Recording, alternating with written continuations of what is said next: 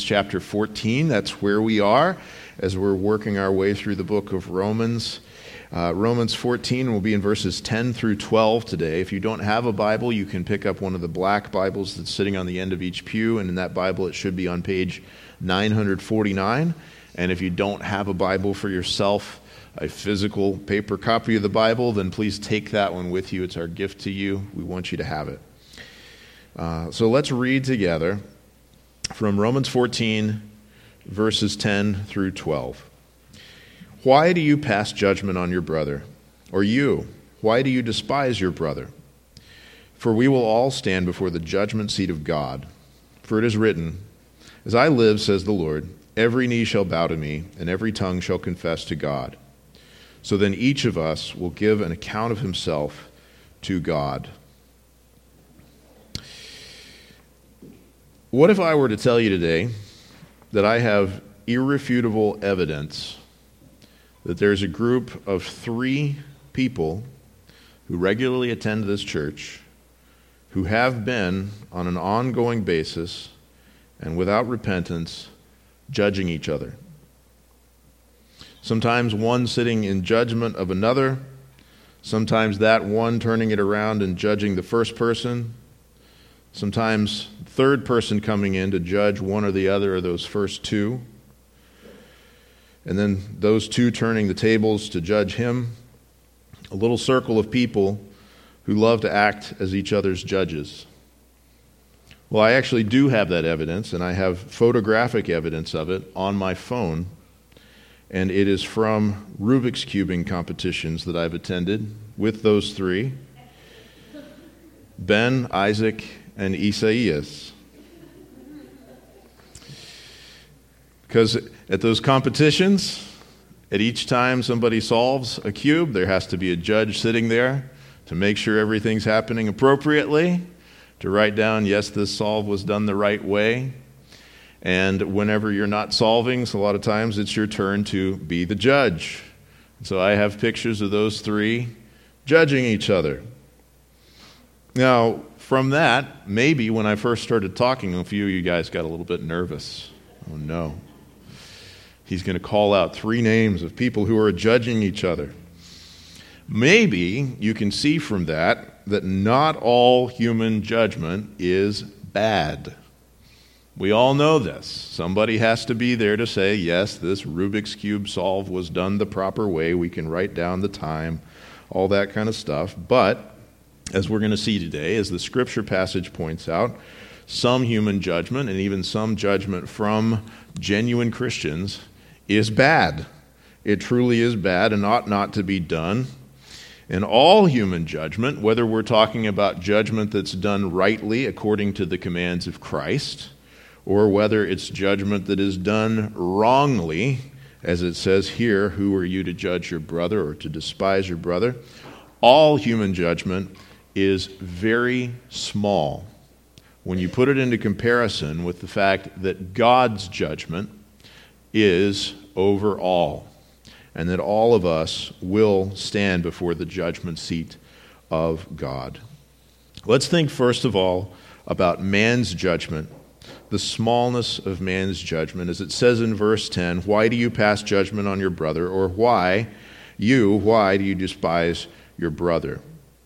Now, we got to clear some things up here about judgment, about judging. Now, almost anybody, if you ask them, almost anybody in America who's ever heard anything about Jesus or the Bible, if you said, Well, what does the Bible say about judging people? Almost everybody would be able to quote you two words that Jesus said. And those words are, Judge not. However, most people haven't heard the whole context or at least taken it into, into consideration. Here's what Jesus said Matthew 7, verses 1 through 5. He said, Judge not, that you be not judged. For with the judgment you pronounce, you will be judged, and with the measure you use, it will be measured to you. Why do you see the speck that is in your brother's eye, but do not notice the log that is in your own eye? Or how can you say to your brother, Let me take the speck out of your eye, when there is the log in your own eye? You hypocrite, first take the log out of your own eye, and then you will see clearly to take the speck out of your brother's eye. You see, this passage that's so often quoted judge not, judge not. Jesus doesn't say, well, never make any kind of moral judgments whatsoever. In fact, he doesn't even say, never try to remove the speck from your brother's eye.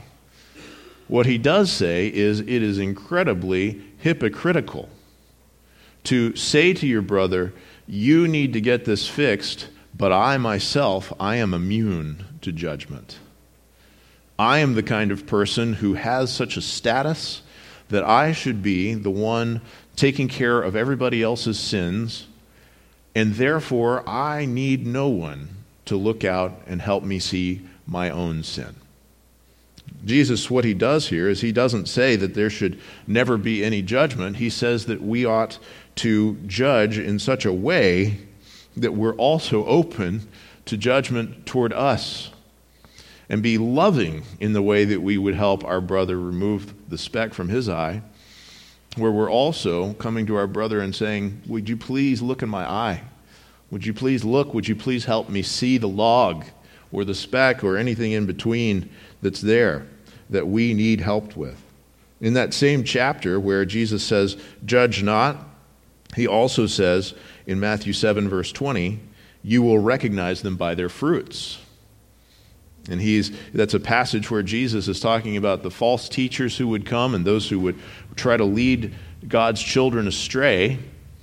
And those who would be leading astray would have fruits that are not good. And we can't see anyone's heart, but we can see fruits. Fruits are actions, and fruits are words, the things that are observable. And Jesus says, observe those words and those actions and recognize them by their fruits, which is a kind of, of judgment. Jesus actually says in John 24, John, excuse me, John 7 24, do not judge by appearances, but judge with right judgment. So if you are, are prone to take the words judge not out of context, just know that you could just eas- easily take the command in John 7 24 to judge out of context. Jesus didn't say, just judge not. He said, be willing to have yourself judged. And Jesus didn't just say, judge in John 7 24. He said, judge with right judgment. Actually gave us the command to judge not by appearances, but with right judgment. One of the funniest statements that can come out of somebody's mouth is, You're judgmental. It's one of the most judgmental things you can possibly say to someone, isn't it? You are judging me. Anybody who says, oh, well, it is wrong to ever make a moral judgment is making a moral judgment by saying so. So we cannot, it is just simply impossible to go through life without making any kind of moral judgments. But what Jesus says is judge with right judgment and realize that you yourself need to be examined as well and to help to be helped along out of sin. So what the Bible is telling us is that we ought not to make the wrong kinds of judgments. There are very good kinds of judgments. For example, Christian, whenever you meet somebody new, one of the most important things for you to do is to begin to evaluate, you might use the word judge, whether or not you're talking to a Christian. Because we need to know am I talking to somebody who is my brother or sister in Christ that I can have that kind of fellowship in the gospel with? Or am I talking to somebody who is still lost in their sins who I need to seek to persuade to come to Christ in faith? Right? So when we meet somebody new, we have to start making some kind of a judgments based on their fruit to say, is this someone who exhibits repentance and faith toward Jesus, or is this somebody who I want to tell about repentance and faith toward Jesus so that they can be saved? Jesus came in verse 20, or excuse me, Matthew 28, 18. Jesus said, All authority in heaven and on earth has been given to me. He said that. And so, therefore, you know what he said next? Therefore, don't make any judgment calls whatsoever and don't bother telling anybody about Jesus because I'm their judge. Just leave it up to me. Is that what he said? No, he said, All authority in heaven and earth has been given to me. Therefore, go and make disciples. Go and make disciples of all nations. So he actually said, Because I am the ultimate judge, because I have authority over all people, therefore go and start talking to people, to their hearts, and seeking to win them out of their lost state and to win them to become disciples of Jesus Christ. Another thing that we can know is that, that we have to have some kind of a judgment toward fellow Christians, especially toward fellow church members, but in a healthy and loving way. Right? Jesus didn't say, never remove the speck from your brother's eye, but he said, first remove the log from your own. So we, we have to be humbly open to having fellow believers lovingly help us to leave sin behind and even showing us our blind spots. And we need to be humbly and lovingly willing to help others leave their sin behind. Now, if you're known as the person who, well, when, when this guy is coming, I know I'm about to hear about my sin, then you're probably not doing it the way that Jesus would have you to do it.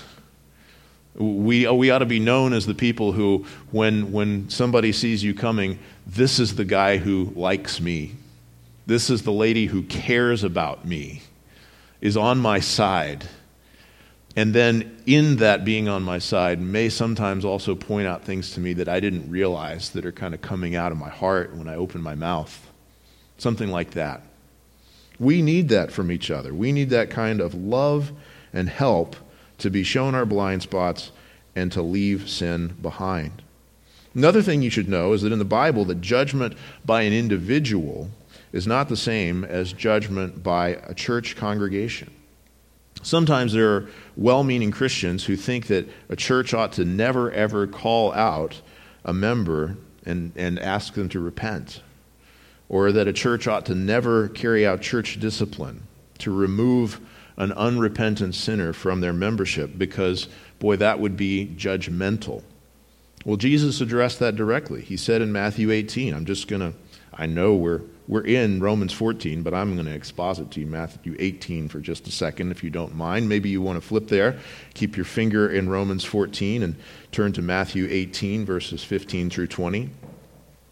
He says this If your brother sins against you, that's an individual sinning against an individual, he says, Go and tell him his fault between you and him alone. That's an exercising of right judgment, right? But he says, if he listens to you, you have gained your brother. And praise God.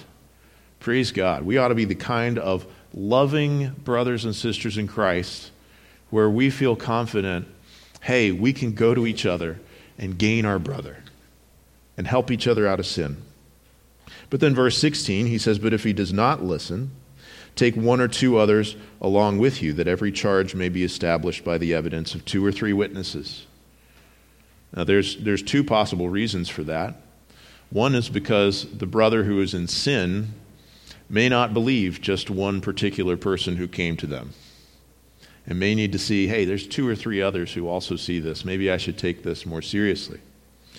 The other possible reason for this is that the brother who is saying you're in sin could be mistaken. And it could be that those two or three others would help to show that brother who feels that he's been wronged hey, you're kind of off base here. You're, you, you, you really ought not to be accusing your brother of this thing. It's not that big of a deal.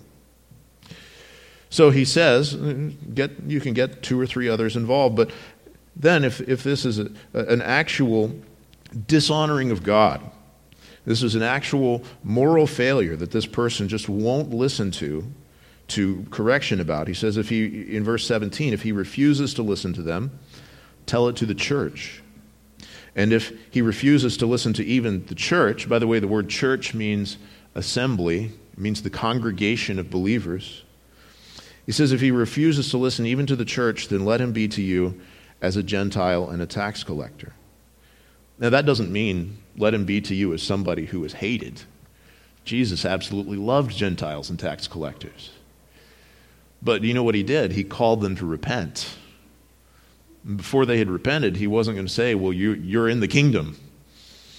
He would call them to repent and to believe. And he says, this is the instruction from Jesus. Even if you have somebody who you've, you've treated as a brother for a long time, but they are just persistently refusing the calls to repent of sin that is clear as sin to everybody in the church, if that's the case, then, then the church has to make a judgment call to be able to say, we can no longer regard this person as a believer. Not that we necessarily know whether or not they are, but but the fruit is not demonstrating faith in Christ and what they're doing. Now, if you say to yourself, that's a really weighty thing, that's a really weighty thing. How could we ever make a judgment call like that? Well, we've had to do it before, and it's not a pleasant thing, and we long to not have to do it again. But Jesus gives us assurance in this that He's on our side in it. Because He says, Truly, truly, I say to you, whatever you bind on earth shall be bound in heaven. Or maybe, but translated better, shall have been bound in heaven. And whatever you loose on earth shall have been loosed in heaven. And again, I say to you, if two of you agree on earth about anything they ask, it will be done for them by my Father in heaven. For where two or three are gathered in my name, there am I among them. Do you know when Jesus said that about two or three being gathered in his name, he wasn't talking about what we do when we're discouraged that only a couple of people showed up at prayer meeting. And he didn't just give us this as something to pull out to say, oh, well, we got two or three, we're okay. He gave us this as an encouragement to say, even if you are a little bitty church that is insignificant in the world's eyes, and, and God puts the responsibility of church discipline in your hands, and it is a weighty responsibility, and you are nervous about the judgment that may come from the congregation toward an unrepentant sinner. He says, I am with you in this.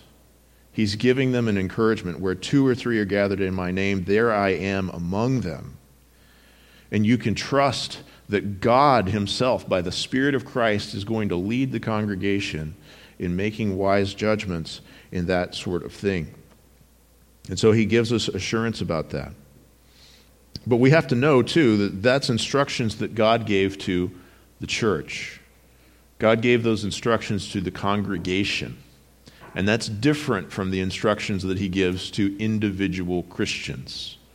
He does not give individual Christians the right to excommunicate each other or to declare, I am pretty sure you are just not a believer. He puts that in the hands of churches to say, let's together seek the wisdom of God by the power of the Spirit of God, and let's, let's seek to be a believing church and to guard those guardrails. But so far, all of this has been caveats. All of this has been caveats because trying to say, okay, just because we've come across a verse that says, Why do you pass judgment? That doesn't mean that all moral judgment is bad or that every kind of judgment is bad, because Jesus actually told us to judge with right judgment. So we've kind of, kind of been working through some caveats, but let's get down to what this text actually says. It says, Here's some bad judgment. Why do you pass judgment on your brother? Why do you despise your brother?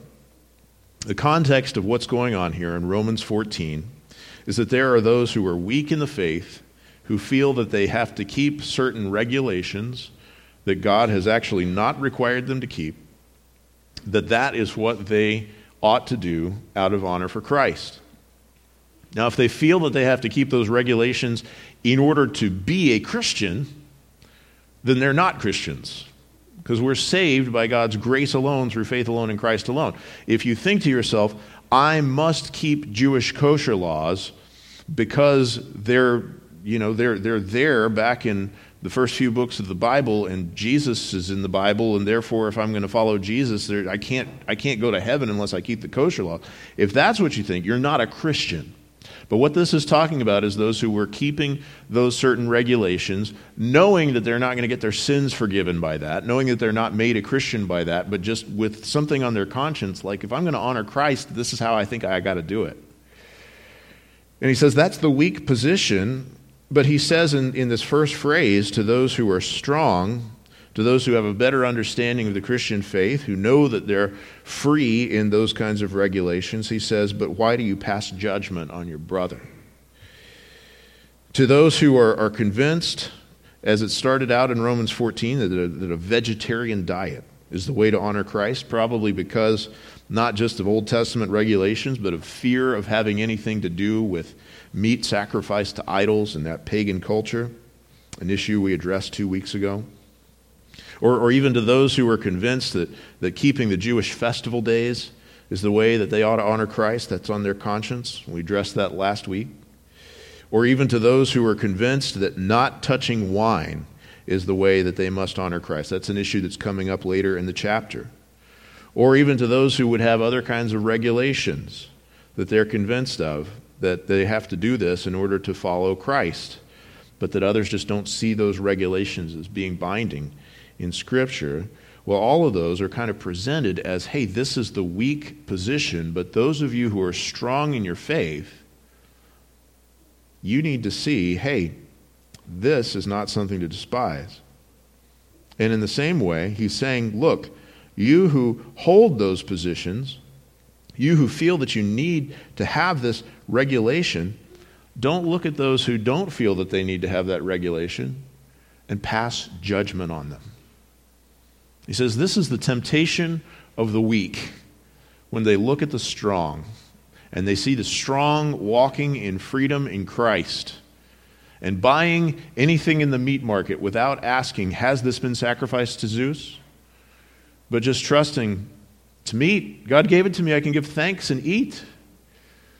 Those who are, are, are strong in their faith and saying, hey, yeah, I know that Yom Kippur was last week, but I didn't have to do anything different on that day because Christ, my sacrifice, has been slain once and for all. Uh, you can imagine other kinds of, of, of things like that maybe I'm, I'm just making something up all right? I hope i don't accidentally start a cult out of, out of making something up like this okay?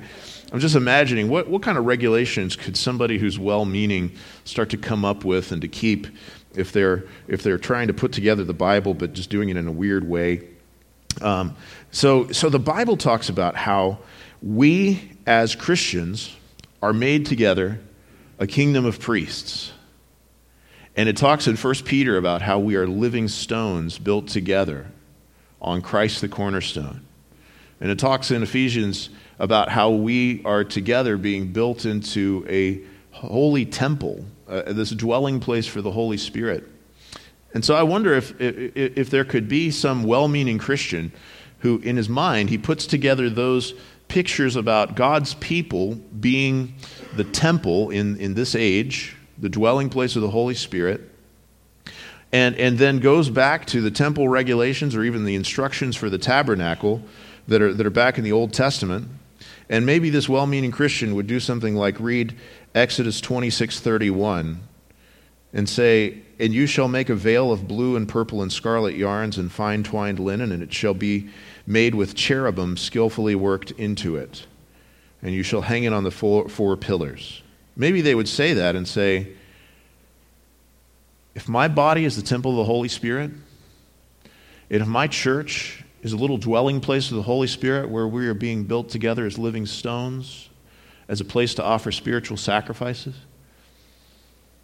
then I am convinced that the proper attire for any time that we go to church is to wear a shirt that is made out of blue and purple and scarlet yarns and fine twined linen. And it needs to have cherubim skillfully worked into it because that is the way that the veil on the tabernacle was. I mean, that would have been a beautiful thing to be able to walk into the tabernacle and to look up at the ceiling and to see uh, almost this picture of, of the twilight night sky with all of those colors and with the, the beautiful picture of these angels worked into those cloths. And, but, but then somebody could potentially say, but if we're now the temple, then we got to be dressed like that. Now, if somebody says that, that's a little ridiculous. And yet, if it's on their conscience, this is what I want to do out of honor to Christ, it's on their conscience. What this verse is saying, though, is if you're the kind of guy who thinks I, I, need to honor Christ by wearing a special blue and purple shirt with angels on it to church. Don't look at the people who show up with a regular suit jacket or in shorts or whatever, Don't look at those people and think, they do not honor Christ.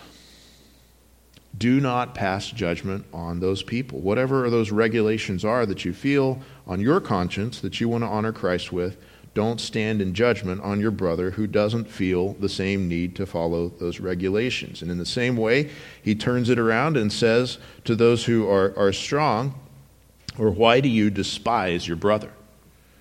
You can imagine the people looking around at the guy coming in with the weird purple angel shirt and saying, What a weirdo.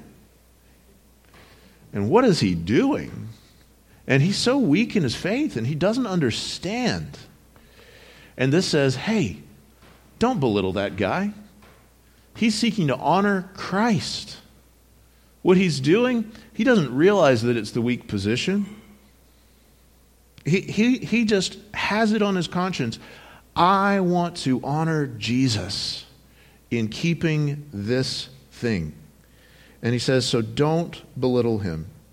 Don't say, You know, those who have certain things on their conscience don't say, hey, you're dishonoring Christ by not doing what's on my conscience. And those who don't feel the need to do that, well, don't cut them down to size in your own mind. That's the kind of judgment that is the opposite of Philippians 2 3. Philippians 2 3 tells us to do this. In humility, count others more significant than yourselves. I'm going to read that again, okay? This is, this is the key to not exercising sinful judgment toward one another. In humility, count others more significant than yourselves.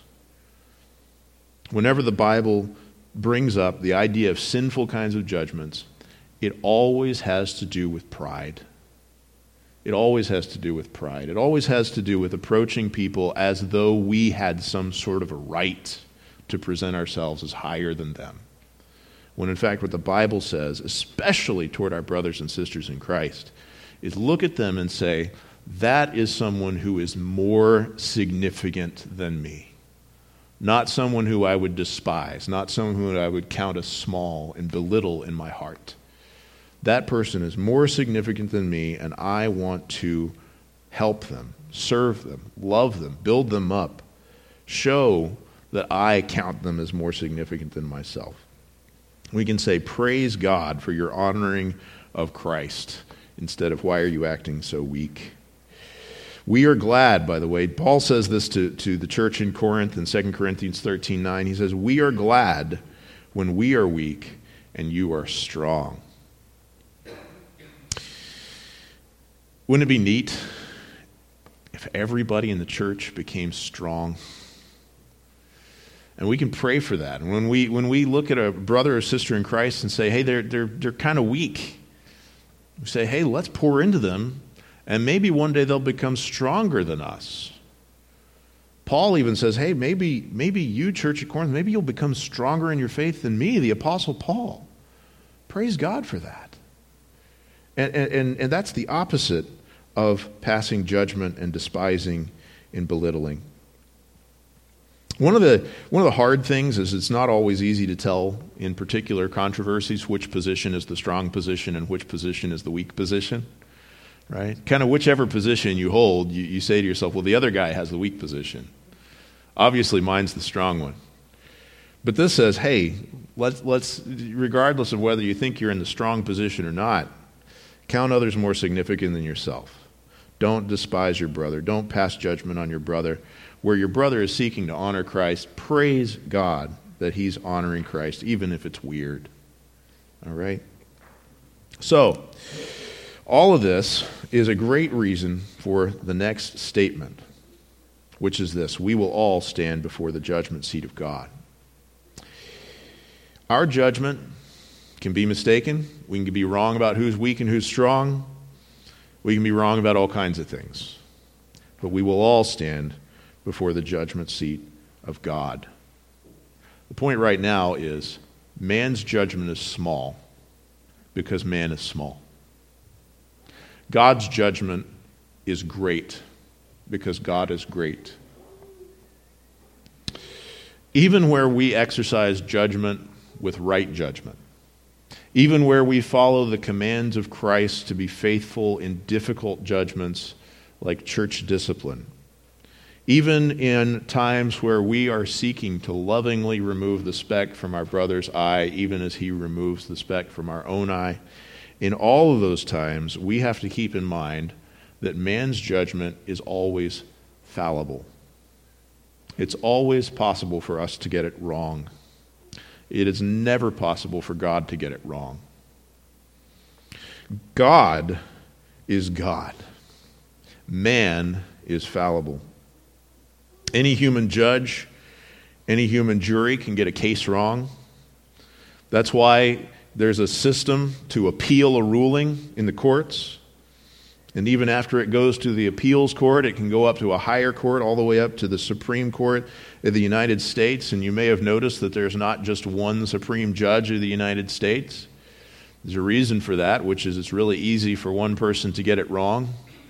And so, right now, there are nine judges on the U.S. Supreme Court, but I think we're all pretty aware as well that even nine judges on the U.S. Supreme Court can get a ruling wrong. And they're aware of that because sometimes they end up overturning their own rulings. And so man's judgment is fallible. God's judgment, though, is what is right and is never mistaken. And we will all stand before the judgment seat of God.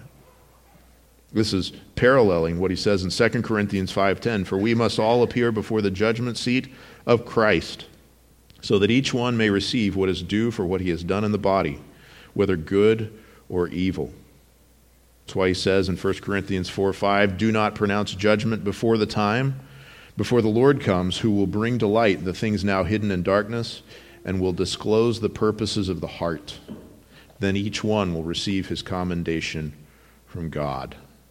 And that brings us to verse 11, where we're going to see the greatness of God's judgment. He says, For it is written, As I live, says the Lord, every knee shall bow to me, and every tongue shall confess to God. So then each of us will give an account of himself to God. Maybe we don't just need to know that it's wrong to pass judgment on one another in these ways that the Bible is saying that it's wrong. Maybe we need to know that the only judge that we need to fear is God Himself. Maybe one of the ways that you're mistaken in your own heart about man's judgment is that you have, without thinking about it, put man's judgment toward you higher in your mind than God's judgment toward you. It's called the fear of man. The Bible commands us to fear God. The fear of the Lord is the beginning of wisdom. Jesus tells us, Do not fear man who can kill the body. He says that's, that's the worst thing a person can possibly do to you, is kill you. But fear God, who is able to cast both body and soul into hell. God is the one who has the final say on our heaven, on our hell, on our eternity and over each and every thought of our heart and word of our mouths and actions that we've carried out in the body, and He will disclose the hidden purposes of the heart. God puts other believers in our lives for our good to help us see our blind spots. We need their judgments, those are healthy, but ultimately we need to fear God and not man. We will stand before Him. When he gives this quote, As I live, says the Lord, every knee shall bow to me and every tongue shall confess. That's a quote from Isaiah 45. Rick read it for us at the beginning of the service. It's an almost exact quote from the Greek translation of Isaiah 45. But it shows us that there's a day of judgment that is coming. We're not talking here about the private judgment. When I say private judgment, there's a reality that when each one of us dies, we will go immediately either into the presence of Christ in heaven or into suffering in hell. And that's a kind of judgment that's happening right there. Because we're going to go one place or the other, and that's in the hands of God. But what this is talking about is what's coming even after that that there will be a public judgment. There's going to be a time when it is displayed before all creatures who is God's sheep and who are God's goats. who it is that God will say to them, Well done, good and faithful servant, and who it is that will hear, Depart from me, I never knew you. There is a time of public judgment coming at the return of Christ. Here's what we have said together that we believe about this in our confession of faith, the New Hampshire Confession, the version from 1853, which this church first adopted in 1856. It says, We believe that the end of the world is approaching, that at the last day, Christ will descend from heaven and raise the dead from the grave to final retribution, that a solemn separation will take place, that the wicked will be adjudged to endless punishment, and the righteous to endless joy, and that this judgment will fix forever the final state of men in heaven or hell on principles of righteousness.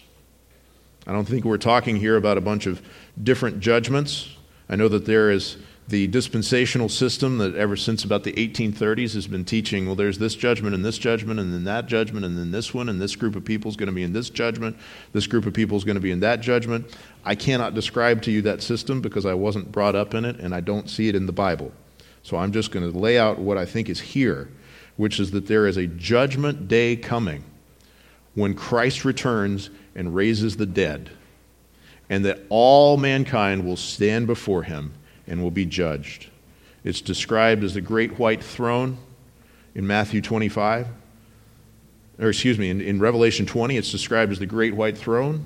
In Matthew 25, it's described as the separation between the sheep and the goats. It's called the day of the Lord, and it's the day when all mankind will stand before the judgment seat of Christ and will receive their public shame if they are not in Christ, if they are counted among the wicked, or their public commendation, their public acknowledgement and acquittal before all creation, if they have the righteousness of Christ counted to them by faith, if they are among the righteous by faith.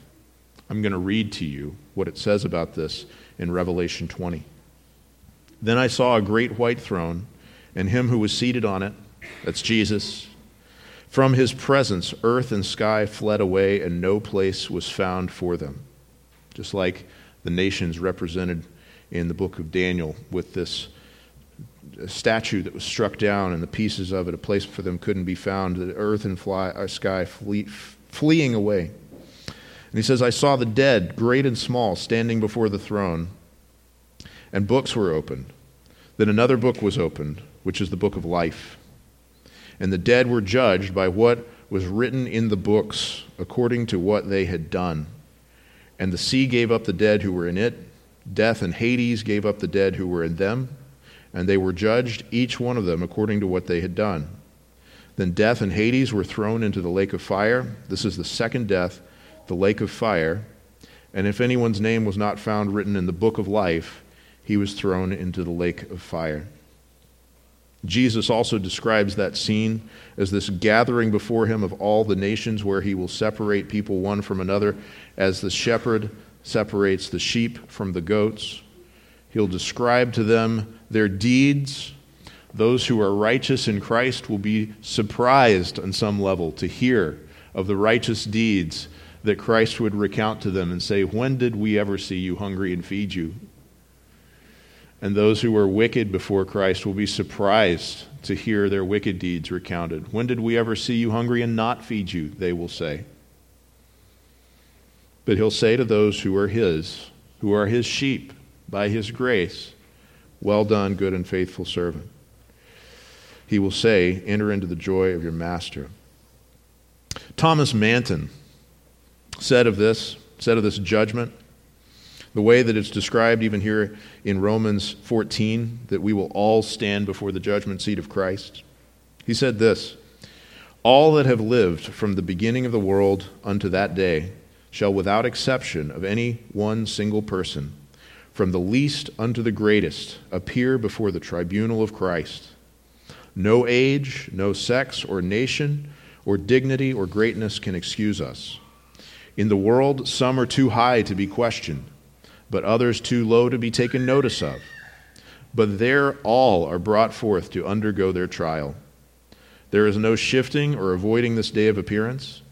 Adam will there meet with all of his posterity at once. Take all the distinctions of mankind, infants and grown persons, good and bad as the next distinction, both sorts come to receive their sentence.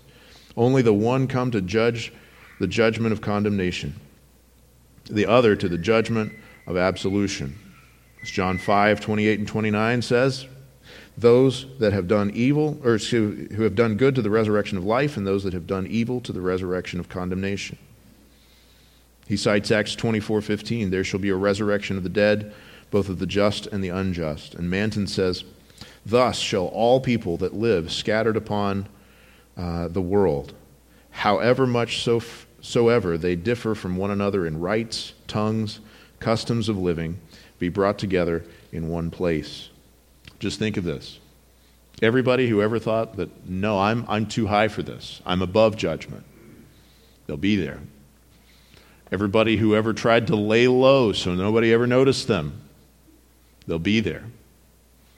Everybody who was high and in positions of power, maybe even considered themselves on some level to be the savior of the world because so many people told them that they were as they achieved positions of power. They'll be there under the judgment of the King of Kings and the Lord of Lords. Everybody will be gathered together. Every knee shall bow to me. Every knee. And he says, every tongue shall confess to God. Or as it's described, as this is quoted in, in Philippians 2, every knee shall bow and every tongue shall confess that Jesus Christ is Lord to the glory of God the Father. You know what we ought to do here? We ought to look to God alone as our judge.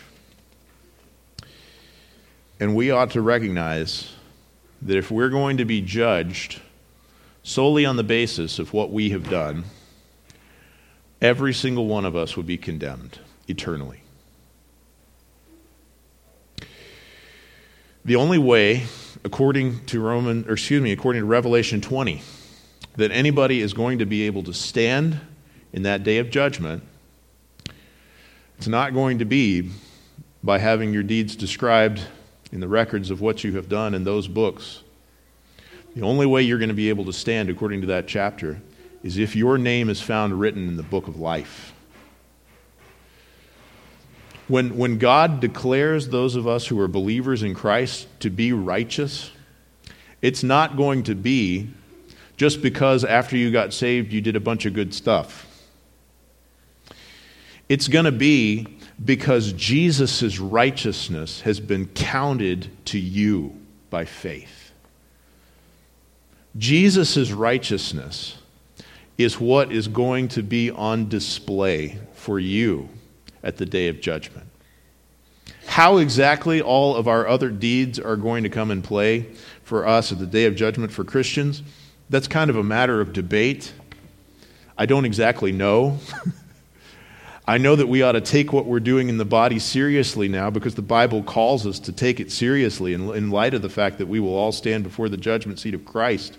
But I know this by faith in Jesus Christ, you will be declared righteous in the day of judgment. Not because of the righteousness of your own, but according to Philippians 3, that I may be found in him, not having a righteousness of my own from the law, but that which comes through faith in Christ, the righteousness of God that depends on faith. So that even somebody who comes to the day of judgment, like the, the thief on the cross, who has no possible good works that he could put on display for the day of judgment, it says in Romans 4 5, to the one who does not work, but trusts in him who justifies the ungodly, his faith is counted as righteousness. The reason is because for our sake he made him to be sin who knew no sin, so that in him we might become the righteousness of God. This is part of the reason that God uses courtroom language all over the place when he talks about our need to be forgiven of sins, is because one day we will stand before his judgment seat. And we need to be declared not guilty. We need to be acquitted in the day of judgment. And the only way that that is possible is by trusting in the righteous one who died for our sins and rose again, whose name is Jesus Christ. It's amazing that the very Lamb who was slain for us is going to be the judge on the throne. He, he not only is our judge, he is also our Savior. And so, if you want to know, hey, my knee is going to bow, my tongue is going to confess, go ahead now. Bow your knee to Christ.